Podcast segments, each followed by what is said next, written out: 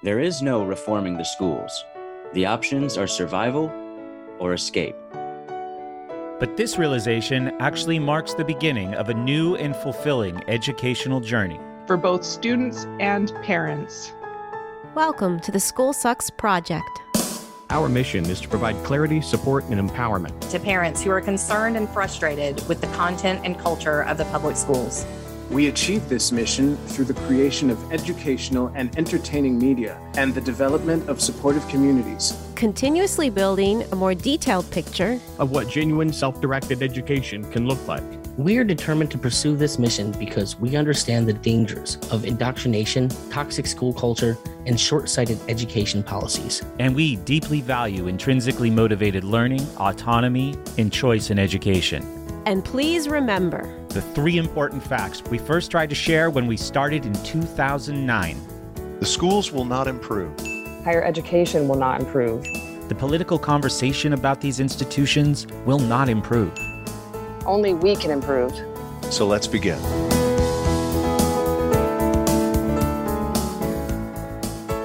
Hello and welcome back to the Essential School Sucks. This is Brett, and you are listening to show number 11 in this collection. It is called Setting Children Free in an Age of Mass Panic. With this 11th show, we move beyond the problems of school and into section two, leaving institutional schooling and finding educational alternatives. But the embrace of this next step for many people will require the awareness and the abandoning of a very schooled mindset, which in recent years has come to be known as safetyism. I first heard this term from Matthew B. Crawford in his outstanding book, Why We Drive. But people have been warning about safetyism, especially as it applies to children, for a long, long time. Just a few years into the century of the safe, the century of the safe is what I call the 21st century following 9 11, a culture controlled by a politics in which safety is the trump card in every argument. But yeah, it was 2007 or 2008 where a woman in New York City let her son ride the subway entirely by himself. I think he was under 10 years old. Then she wrote an article about why she did this with the awareness of this safetyism problem and the really detrimental effect it was having on young people. Not just on their feelings of anxiety, but also on their sense of self efficacy and self confidence. The woman's name was Lenore Skenazy, and before Twitter mobs were even a thing, an outraged mainstream media descended on her and dubbed her America's worst mom. Knowing that these people were by and large hysterical and silly, Lenore Skenazy chose to embrace this label. She made it a huge part of her brand. She still blogs at freerangekids.com. She's written a book by the same name, and for over a decade, she's given talks all over the country on sanity about child safety. This subject is, certainly in this day and age, one of the most important elements of what is called de-schooling, identifying and deleting the programs that are put into our minds and our children's minds through the process of schooling. De-schooling, like deprogramming, those things are basically synonyms.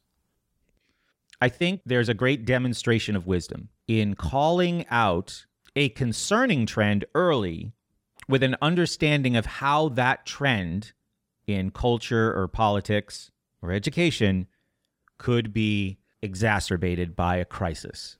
And here we are.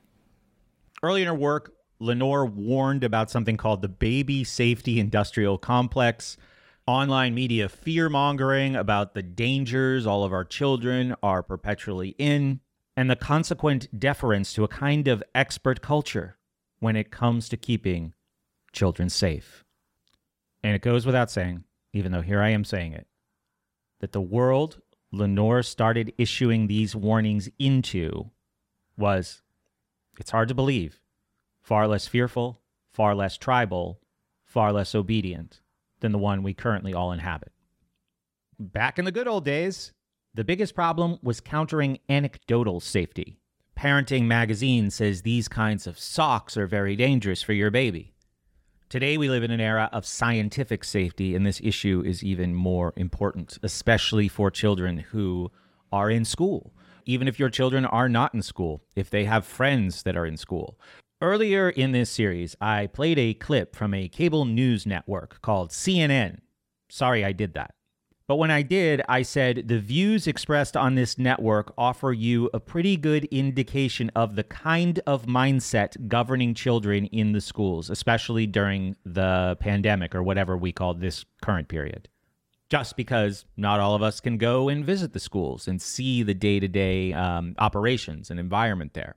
There are other places where you can see what the schools are like airport security, hospitals, government buildings, any building on almost any university campus. In fact, here in Pittsburgh, Pennsylvania, as I travel around the city, I can tell when I'm in close proximity to either a university or a hospital just by how many healthy young people I see outside wearing masks. So, understanding this problem and liberating ourselves and liberating children from this mindset of safetyism, I think is a very important first step when it comes to fully embracing an educational philosophy that will offer more freedom, more choice, and more autonomy to young people. Because that's where we're going next. And this will set the tone for the remaining episodes in this section of The Essential School Sucks. And I hope many of you listening are becoming aware of Lenore Skenazy for the very first time right here.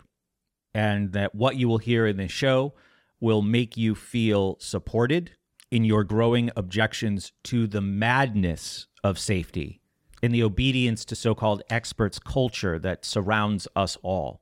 And I hope you'll leave this show feeling even more emboldened in your decision to treat your children with dignity. If you want to lend your support and receive great value in return for that support to the School Sucks Project or to this Essential School Sucks endeavor, you can check the show notes or stay tuned until after the show. For now, this is The Essential School Sucks number 11, originally released January 20th, 2013, as episode 190 Lenore Skenazy, Free Range Kids. The clip that opens the show is a kind of commercial for a TV program that was built around Lenore's brand, and she would go and intervene with overprotective families with well schooled parents who believed that safety should not be the deciding factor in every decision affecting their children, but essentially the only factor.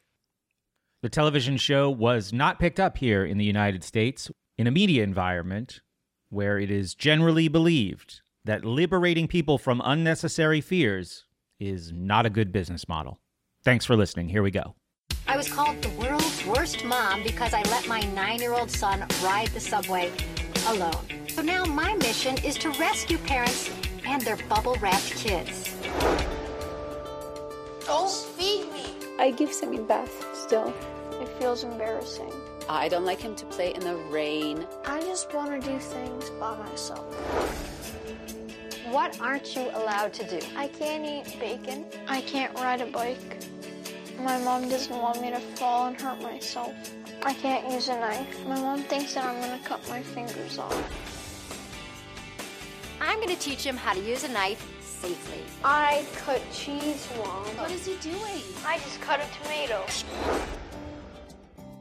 See your feet. I can't let go. Okay, do you want me to hold on? No. Go. Go. Go. Oh my go, God, that's go, awesome. Go. There you go. There you got it. You got I think the family is changed literally forever. The self confidence level uh, just went up. He looks happy. I can do everything that I couldn't do. This makes me happy. We have heard a lot about helicopter parents. They hover over their children, monitoring everything from their temperature to their choice in friends. Now, as CBS News correspondent Kelly Wallace reports, there's a growing effort to make kids and parents a little more grounded. We were kids. We were allowed to stay out till the street lights came on. When New York mom Lenore Skenazy wrote a column about letting her nine year old son ride the subway by himself, she never could have imagined the reaction international outrage.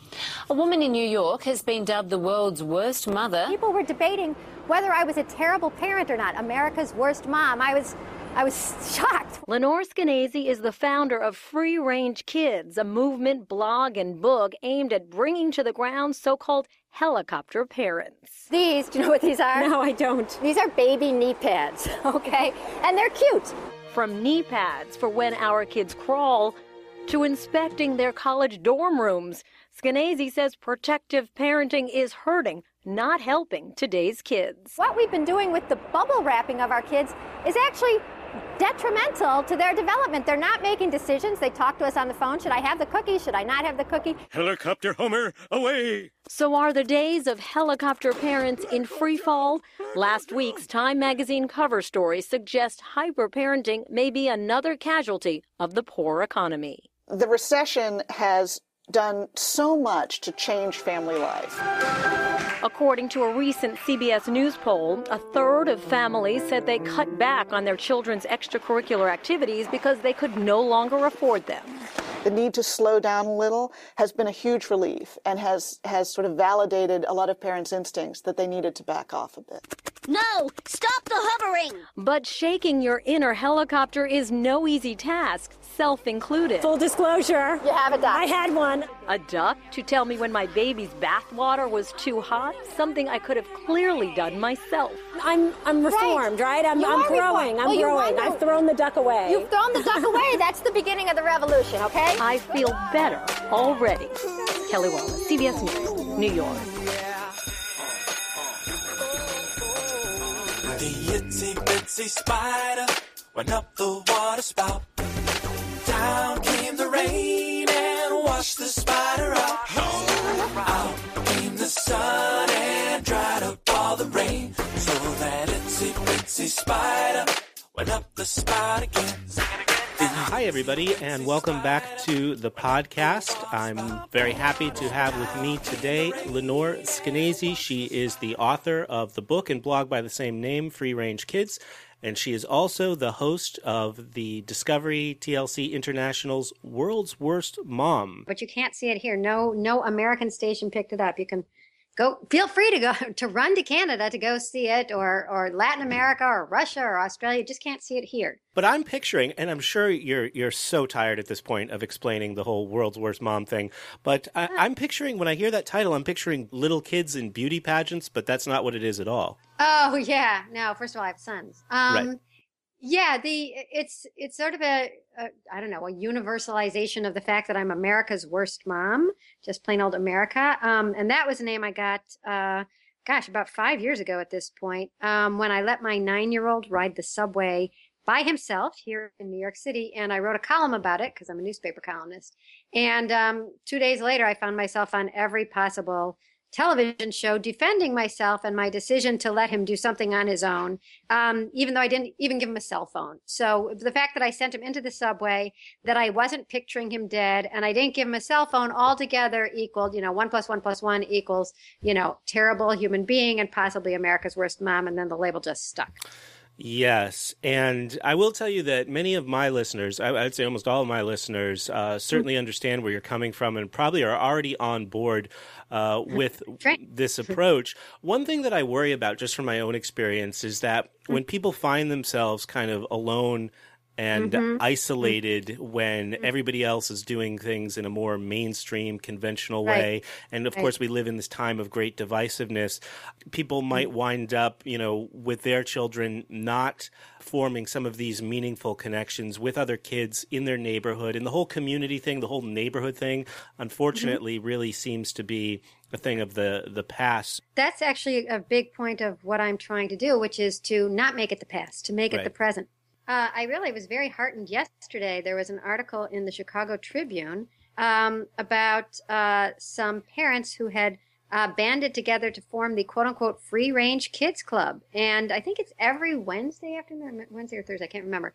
They let their kids play outside with each other without the parents there. Now, the parents were very nervous about talking about this and they wouldn't use their last names and they didn't want the name of the town in the paper because there's still all this inflated fear that anytime anybody hears there's any child on the loose, the um, entire population of the North American Man Boy Love Association Right. will pounce upon them and, you know, be tweeting their, their GPS uh, statistics. But in fact, what's great is that these parents uh, in an affluent neighborhood, and ironically, where I grew up, um, which is the North Shore of Chicago, suburbs of Chicago, decided that, you know, our kids really are helicoptered over, hovered over, and overscheduled all the rest of the time. What if we gave them one afternoon and they can go wandering around, they could go buy themselves some ice cream, they can play a game in the park, they can they can goof off, they can waste time, God forbid. Um, time that they'll never get back in time to, uh, you know, put on their college resumes. Um, and maybe that's actually quite good for them. And the fact that this article ran and that the um, the woman who wrote it the reporter then got in touch with me to say that in fact it was causing quite a stir and some people were saying that they were going to start bringing this article to their schools as a way of getting the discussion started there like gee maybe kids you know maybe there's something actually you know good academically and good socially and good um, in terms of health letting kids do this on their own. So if people start seeing letting kids have some free time with each other as something beneficial as opposed to through the lens of fear, which is the way we see it all now, um, boy, there, you know, those those communities that you're longing for could start springing up. So on on that note, and I know that you had to have this conversation on a national scale, really trial by fire, five years ago, where you had to defend yourself against a very hostile mainstream media. But how would you advise mothers and fathers, parents in my audience, to go about trying to make these connections with people in their oh, community yeah. or explain mm-hmm. what they're doing and why to other people? I'm sure that's a conversation you've had to have.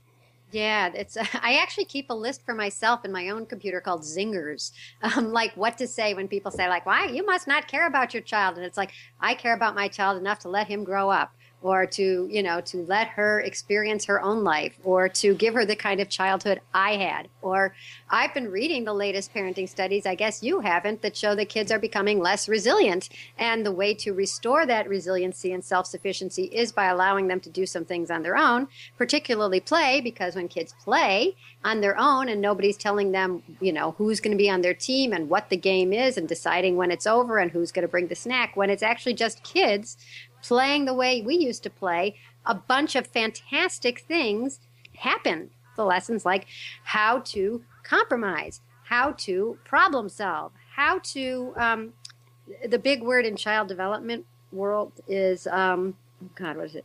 Executive function. Yes. Um, Self regulation. Those are both the same thing. The idea is that you hold yourself together. Well, that's very hard to do if you're bored out of your mind and you're doing, you know, yet another story problem in third grade. But once you go out on the, at recess, if you still have recess, um, and you and your friends are playing foursquare and you thought the ball was in and three of your friends say, no, it was out, you have a choice.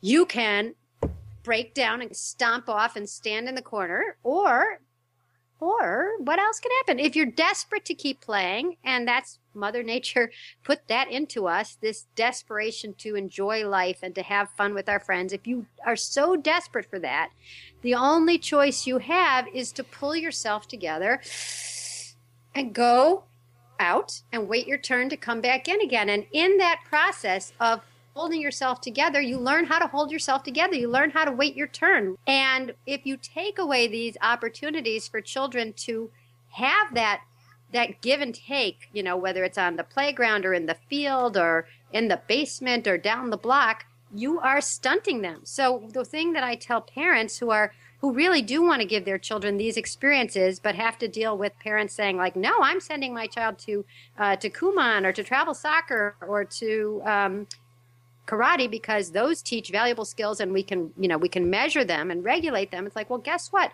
Free play teaches skills that are just as important. They just don't cost any money and they don't look good on a resume.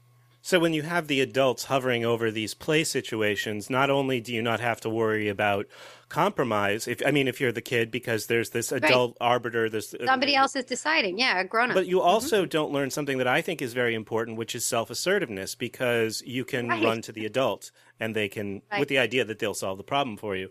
So what what you're talking about is um, that adult disappearing a little bit, but haven't or a lot.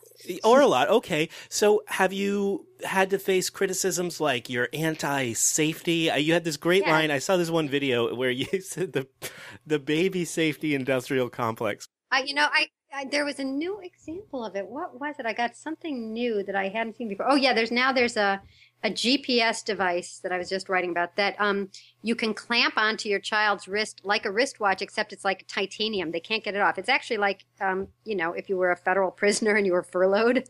Oh, right. Um, and that GPS device allows you to ostensibly spend your entire day watching your child as a dot on a map. And the idea that we should be GPSing our children all the time is a great one for the baby industrial complex or child safety industrial complex because then you have to pay a monthly fee to keep the dot on your screen to make sure that they're never going any place that you don't want them to go.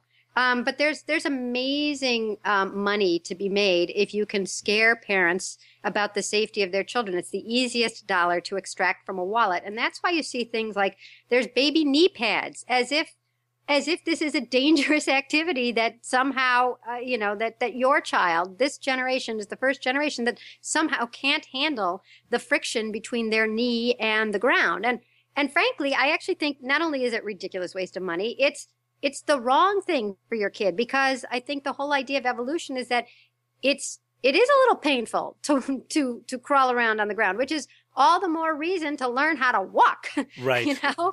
So i mean it's as if we keep thwarting um, the idea of the natural way of um, getting lessons, life lessons into our kids because we want to save them from the trauma of what? The trauma of developing. I mean there's so there's there's a there's another baby product you can buy that um, is sort of a vest that you put around your child and then you pull them up by uh, by strings attached to the vest. So it's like turning the kid into like a little like a marionette. Oh my you know, goodness. yeah and that supposedly it's called the God, oh, I can't remember the name of it.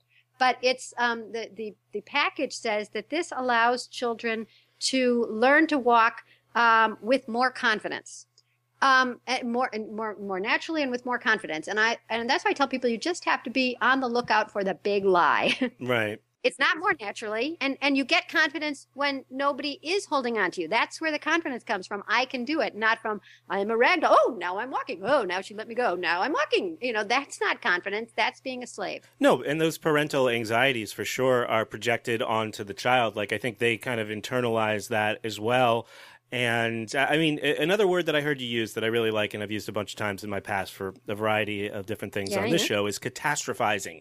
And we Oh, live that's in not- this age yeah, of, yeah. of panic and, and paranoia. And you in New York City, especially this place where it's right down to like uh, soda sizes as far as like the, Yeah, the, yeah. the controls um, and, and it, it, like the, the safety and security as a priority over over everything else. And I think part of that for some people, given you know the last decade, is understandable. But I I explore a variety of topics on my show, and from marketing to the media to politics, it seems that people are proving, and they have been proving for the better part of a century, if not even longer, that if you put them into a place where they're thinking with their emotions, uh, they're much easier to control and they're much harder to reach or they're less interested in being reached on a on a logical level. So there are legit fears uh, versus the ones that have been kind of imposed or foisted upon us. So i'm interested right, in who do you think it is or what do you think it is that is imposing all these fears on people today that Oh. didn't exist when you were a kid Well, there's a couple things going on, and that's pretty much what my book is about. It's like, where did all this fear come from? The fact that probably you and definitely me, we were allowed to play outside as kids. We walked back and forth to school. My mom was a stay at home mom, but she stayed at home. she didn't walk me everywhere, and she wasn't hovering all the time because that was not considered the hallmark of decent parenting, nor was it considered negligence to let your kids have time on their own after school or on a weekend. Um, so the places that the uh, that this new fear came from, this idea that we have to have our eyes on our kids all the time, are uh, you know I outline them generally, but it's uh, there are things you were just talking about. First is the media. My parents, you know, I'm pretty old at this point. They, we didn't have cable TV 24 7 um, showing Nancy Grace, who will either show you some child from somewhere who has been uh, snatched out of, you know, her bed or from on the street.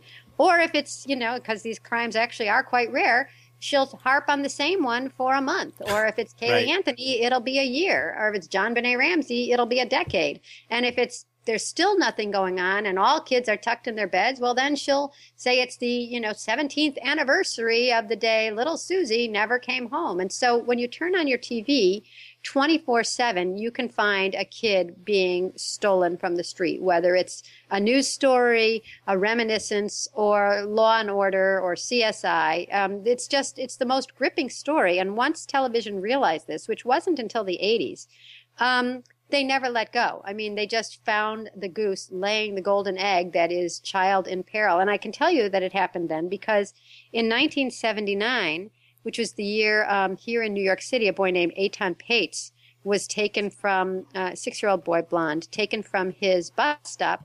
The um, the working assumption for the first month or so was that a lovelorn lady had stopped, seen him there, and taken him home to raise as her own. So at that point in public consciousness, we did not have the idea of a sexual predator. Um, when that idea came to the fore, which it did through, you know, police thinking about it, and then a book was written, and then a few years later, um, Adam Walsh was kidnapped from a Sears. Um, once the idea um, took hold in the public's mind that there are actual predators out there, um, we couldn't stop thinking about it, hearing about it, worrying about it, watching TV shows about it. The Adam Walsh uh, two night docu- docudrama broke all ratings records. After that, his father, John Walsh, um, started to catch a predator, or what was it, or whatever the name of the show is. And and it's been um, it's been a gold mine, even though it's sad, but it has been a gold mine for the media ever since. And that's why you'll find the movies have children who are taken, and the TV shows have children who are taken, and the books have children who are taken, and even you know something as erudite as the New Yorker won't you know won't mind stooping to that story if they can come up with a you know a logical reason to run that piece. So it's it's it's the gift that keeps on giving. So the media has made it feel like because 24 7 there's somebody on TV being taken, it feels like 24 7 our children are all in peril. Do, I'll just quickly go through the other um, two or three reasons sure. I think that we're more worried. Um, one is that we were just talking about it before the the child safety industrial complex. We have smaller families today. We have our children later. Um, there's two parents working often enough, and so that's a lot of extra income per child that didn't used to be available. Well, marketers see it. And so they start marketing spoons that change color if the food is too hot and a bathwater duck that you know a little rubber duck that you can put in the bathwater that changes color as if it's too hot like, as if you couldn't figure out this stuff by yourself. You can. Obviously you can tell if food or water is too hot and obviously we've done this for a million generations. But if you can somehow convince parents that you know you're, you're you just might not be quite good enough at that um, you you sort of undermine the parents' confidence, and then at the same time you make them overestimate their child's vulnerability. What would happen? Imagine how terrible you would feel if your child was scalded, or just imagine how your, your neighbors would feel when they saw you and your child's mouth was on fire. You know, you right. are a pretty terrible mom. And so, um, by overemphasizing um, very rare uh, dangers and underestimating parents and making them feel like they're all idiots. I mean, like if you read any of the parenting magazines, my, my favorite, one of my favorite parenting magazine articles was from a couple of years ago. It was four pages on how to take your child out for a safe and fun day. okay. Cause otherwise you could, like, if you didn't read four pages of instructions, you'd be taking them out for a deathly but fun day, you know, right. or a safe but horrifyingly terrible day. Um, but thanks to one of the parenting magazines, they tell you things like choose a day that's sunny when there's no threat of rain. It's like, oh, you're fucking kidding. You mean if that funnel cloud is coming towards me, I shouldn't put on the little, you know, BabyBjörn and sally forth without a snack? Is that what you're telling me? Because right. I couldn't figure that out for myself. Thank you so much. But by treating parents like complete idiots all the time, and you just get so used to it, you start thinking we must not know a lot. And that's another reason I think that we're cr- going crazy is that into that void springs the expert culture. And, and then you read them some more because it's always impo- it's always impossible for me to remember what experts are saying. You know, it's like I it's like I still don't know. Do you starve a cold? Do you feed a cold? I mean, so they, they there's this tsunami of advice coming at you and really all it does is shake your foundations um, where you might have thought gee i guess this is okay or you know maybe this isn't ideal but it you know i'm gonna i'm gonna give her just uh, crackers and peanut butter today because i didn't pack um, the organic grapes. You know that's okay but you start to think it's not you start to think that some expert knows better there's some product that would keep your child safer there's some terrible tra- tragedy lurking around the corner that Nancy Grace is going to put you on her show about.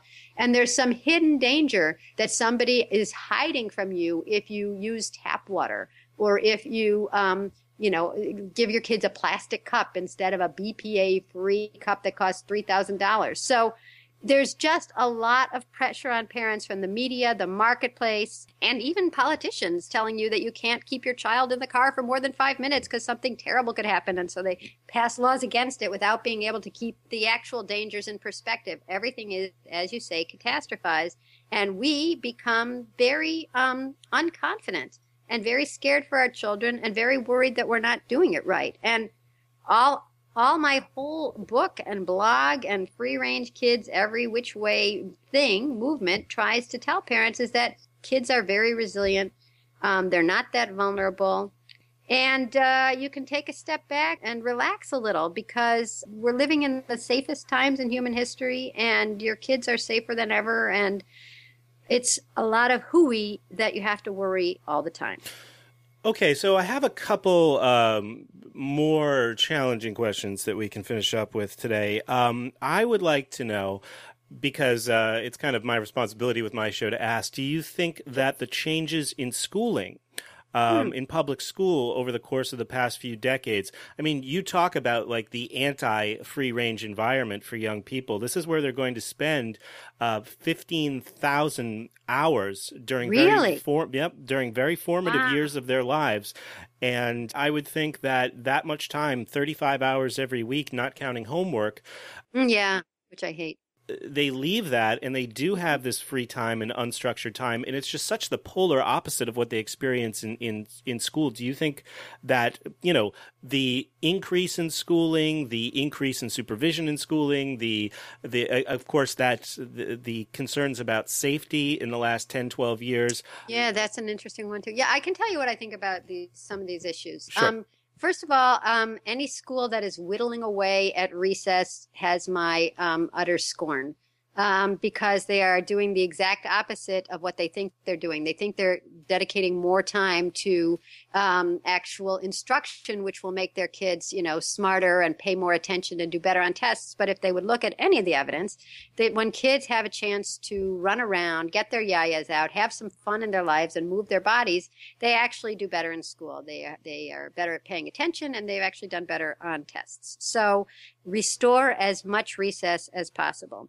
Um, and when we're talking about recess, let's think about what's out there. I mean, there are schools that have gotten rid of everything from sandbox for fear of, you know, cat feces, and the merry-go-round is gone because kids could fall off, and and uh, it's really hard to find a teeter totter that isn't on one of those sweet, you know, springs that just goes up about you know a quarter of an inch and then down a quarter of an inch. So I feel that in our um, our you know desperate desire for absolute safety, which is um, a, a fool's task uh, we have made a lot of things more boring. And um, and then so you know there there was studies done. There was one study done. I shouldn't exaggerate. Last year, that looked at how much time children were spending on what they called vigorous play, like running around play, in preschool. We're talking about kids in school between ages of two and five, and the amount of time per day was guess what? Nothing would surprise me. Uh, oh, yeah. percentage wise, five percent, mm-hmm. two to three. Ugh. Okay. Two to three percent of the time, and some of these kids. Remember, we're talking daycare, so some kids are dropped off before mom goes to uh, her job, and then picked up afterwards. So sometimes it's the entire daylight portion of their day is spent at daycare, and only two or three percent of the time is spent in vigorous play. Um, well, the the researcher wanted to find out why, and one of the reasons was indeed that the um, the safety regulations were so over the top that um, sometimes, for instance, if you didn't have like eight feet around a, um, a single swing, you couldn't have a swing set. So down came the swing sets. And if you didn't have a certain depth of um, mulch underneath uh, a toy or, or, you know, a piece of equipment, that wasn't good enough. And so if you you know, if you couldn't dig up your asphalt playground, you were screwed. And if you didn't, and um, s- slides were made shorter and shorter to the point where they were boring. But if kids wanted to walk up the slides, because coming down the slide h- held no thrill, they were told no, that that was too dangerous. So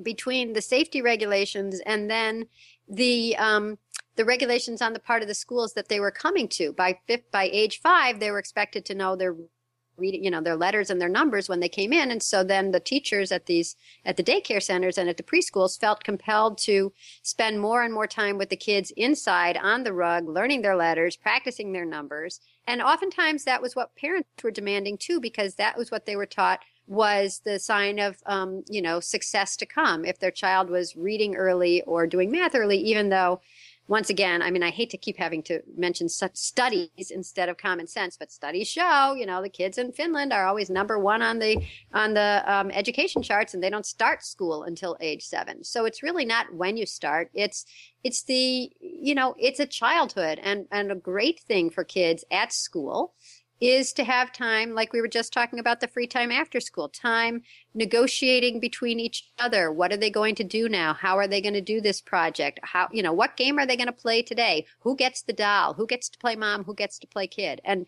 the idea that all that time should be instead devoted to worksheets and lessons is is wrong and and corrosive. Yeah, and what I see as a negative impact on self-esteem that comes from school, and I think when people talk about self-esteem, they say, "Oh, you can have self-esteem when you do good." Here in school, that's how you earn Mm-hmm. self-esteem. In other words, uh, you know the the sub- like it's a gold star. well, yeah, uh, the punishments and rewards, or, or in this case, the carrots and the stick. But there's a dangerous precedent there that you're feeling good about yourself. Your self worth comes from Mhm. pleasing authorities. So Mhm. I think that it doesn't come from so much. You know, doing these things that you're told, but it comes from being left alone where you can have, as we've been talking about, these opportunities to learn self responsibility, a personal assertiveness, having some Mhm. kind of, um, you know, purpose, which is obviously going to change as you get older. Brett, look at the exact word you're using self confidence. What's the first word in self confidence? Self. Right. So obviously, self confidence is something that comes from when you do something by yourself. You found your way home. You got lost and then you got back. You made your own fort. You came up with a game. You know, something, you, you, the, the, we've been trying to sort of Botox in this self esteem, you know, by giving kids the gold stars and by patting them on the back and telling them everybody's super duper great at every super duper thing. My son got a, um, a trophy for coming in eighth place out of nine in his bowling troop. Um, so, you know, that's ridiculous. That assumes that children are so stupid they can't tell the difference between an eighth place trophy and just being bad at bowling. Um, and it assumes that they would fall apart if they didn't get a trophy. And if they didn't weren't told all the time that they're fantastic because we think of them as so weak. Well, if you think of kids as weak, you know, that's an insult. If you let them show you how strong they are, let them show you that they can do some things on their own and trust them in the world. Trust that you've been a good enough parent that you can let go, that they aren't going to go crazy, that you've taught them how to cross the street. You've taught them not to go off with strangers. You've given them swimming lessons. You know, do these things for your kids, the age old lessons that we have we have to give them. And then you gradually let go because strength does not come from holding your baby all the time. If you hold your baby all the time, they won't get any muscles. Strength comes from letting that kid crawl, then walk, then run. Right. My last question goes back to one of the first things that we talked about. You, mm-hmm. you mentioned the word zingers. You came up with this repertoire Yeah. of zingers. Now, trust me, I got into this, like the podcasting and doing the radio for Yeah, the yeah. zingers. Line up everybody who disagrees with me, basically, and I will zing them all. But I found over time from th- that approach, and maybe I was being too acerbic, maybe I was being too harsh, but it wasn't. It wasn't really making any meaningful connections, and I wasn't really getting me anywhere. It was kind of, in many cases, because these are already emotional topics to begin with. Um, You know, pulling people further into that emotion of defensiveness or I'm doing wrong didn't seem to be very very productive. So. I, I just wanted to Oh, you're so mature. me thank you yeah.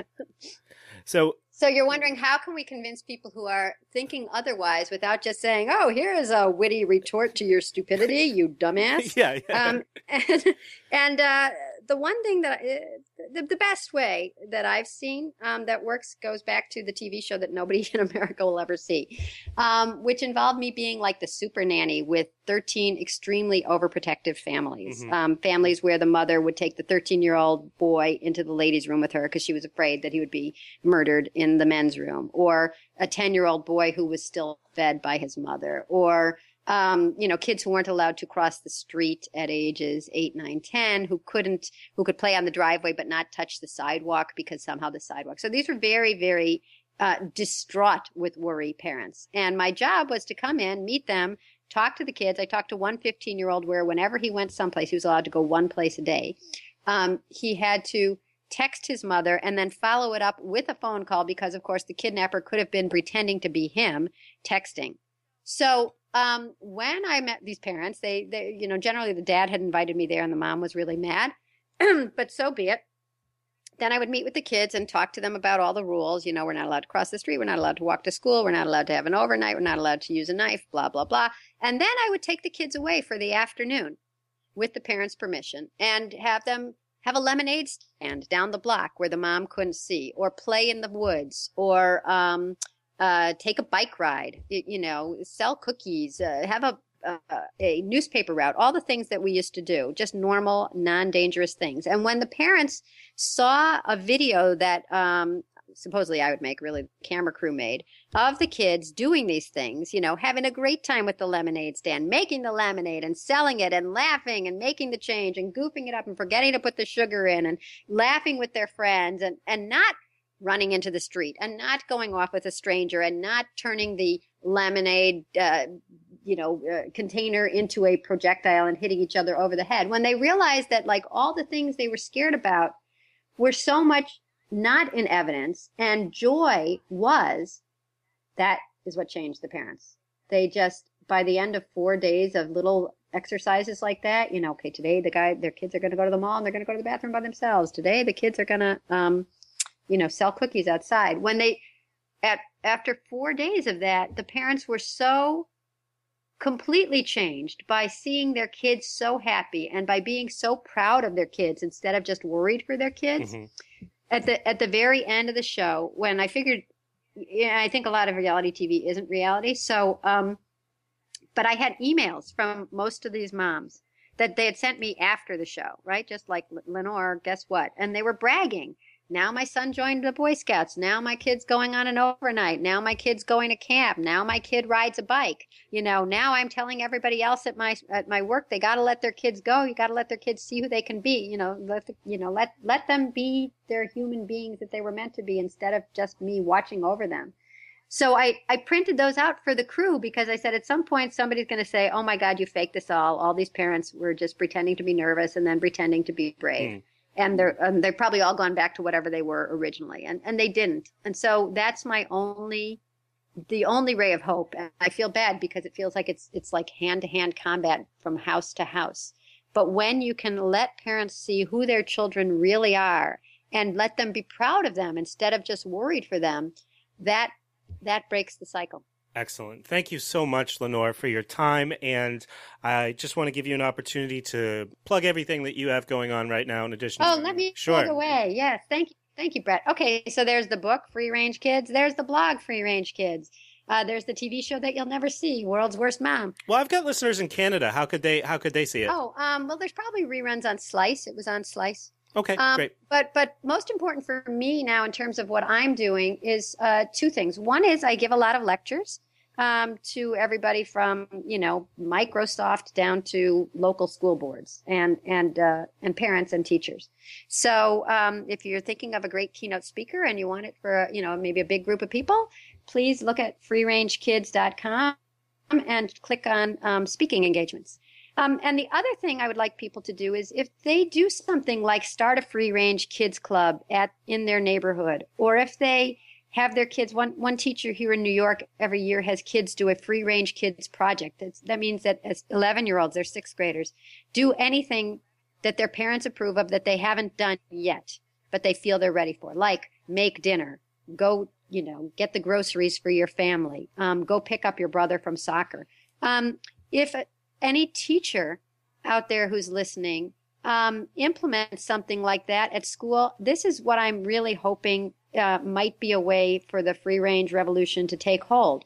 Maybe, you know, we were talking about schools before. Maybe, um, you know, if schools say that this is valuable, parents will believe it. And then, and alternatively, if parents are starting these free range kids clubs for their kids and just letting their kids go and realizing how great it is, maybe they can convince the schools. I, I think it's probably going to have to, in my opinion, from my experience, and I did spend 10 years working in and around these schools, it's probably, if it happens that way, it would be the parents convincing the schools. Okay.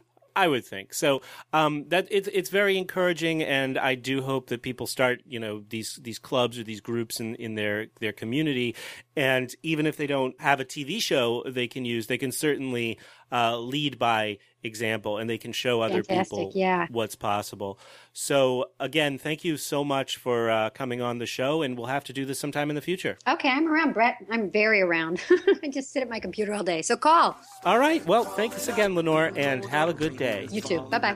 Bye. Watch the spider crawling up. Even though the rain is falling down. Watch the spider crawling up. Even though the rain is falling down. Watch the spider crawling up. Yeah. Crawling up. Crawling up. Itsy bitsy spider went up the water spout. Down came the rain and washed the spider out. Out came the sun and dried up all the rain.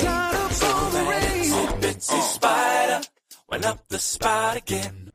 Hello. Thank you for sticking through all the way until the end. Before we wrap up today, I just want to say thank you to a few people who have actually increased their support on Patreon so far in June. Patreon is the primary means of supporting the School Sucks project. And in exchange for that support, you get access to a whole collection of additional bonus content, bonus content that we are still creating on a weekly basis for our supporting members. This content includes our personal development show, The Discomfort Zone, some behind the scenes material, and the highlights of the discussion group conversations that we have for uh, our private community, the University. I'm actually editing one right now, great one from last week, primarily centered around the topic of secession. You might remember secession from 160 years ago. We're talking about it again. And we're talking about it like in a very academic way. We don't even all live in the same state. And to see what's available at Patreon and to see what the options are, you can go to patreon.com slash school sucks. I want to say thanks to Lloyd for a huge increase in his monthly contribution, David B for another very, very substantial increase in his monthly contribution, and to a third individual. This person started just as an individual called Choose. And I said, Who or what is Choose? So I began an investigation because this was also a very significant increase in uh, monthly contribution. And I know who Choose is. If you want to remain as Choose for the sake of the public, I will respect that. And I will just say thank you so much for your continued support. It means so much to me. Thank you to everybody who is either coming into Patreon for the first time and checking out all of the additional content that we have there, or those of you who have been there and have answered my call to uh, join one of our monthly membership tiers. Many of you have chosen the top tier, and that means a lot to me. It means that the effort going into this uh, Essential School Sucks is worth it. So that's that. The top tier on our Patreon gets you monthly access to our private University community. We meet three times a week, and there is a very lively uh, Discord associated with this that you will get immediate access to when you sign up. If you hate Patreon, there are numerous uh, support options in the show notes for this episode. Another way that you can help us out at School Sucks Project is to at least start investigating our partners. Uh, chief among them right now is Praxis. Praxis is a college alternative for ambitious and entrepreneurial young people. And if you're curious about this, you can start your relationship with Praxis by getting a free book from them called Forward Tilt, written by Isaac Morehouse and Hannah Frankman, which includes many of uh, the secrets Praxis has amassed through the years of helping people get on this college overpass and into a career. All right, we'll be back soon with more in this second section of the Essential School Sucks called Leaving Institutional Schooling and Finding Educational Alternatives. Like tomorrow, we'll be back.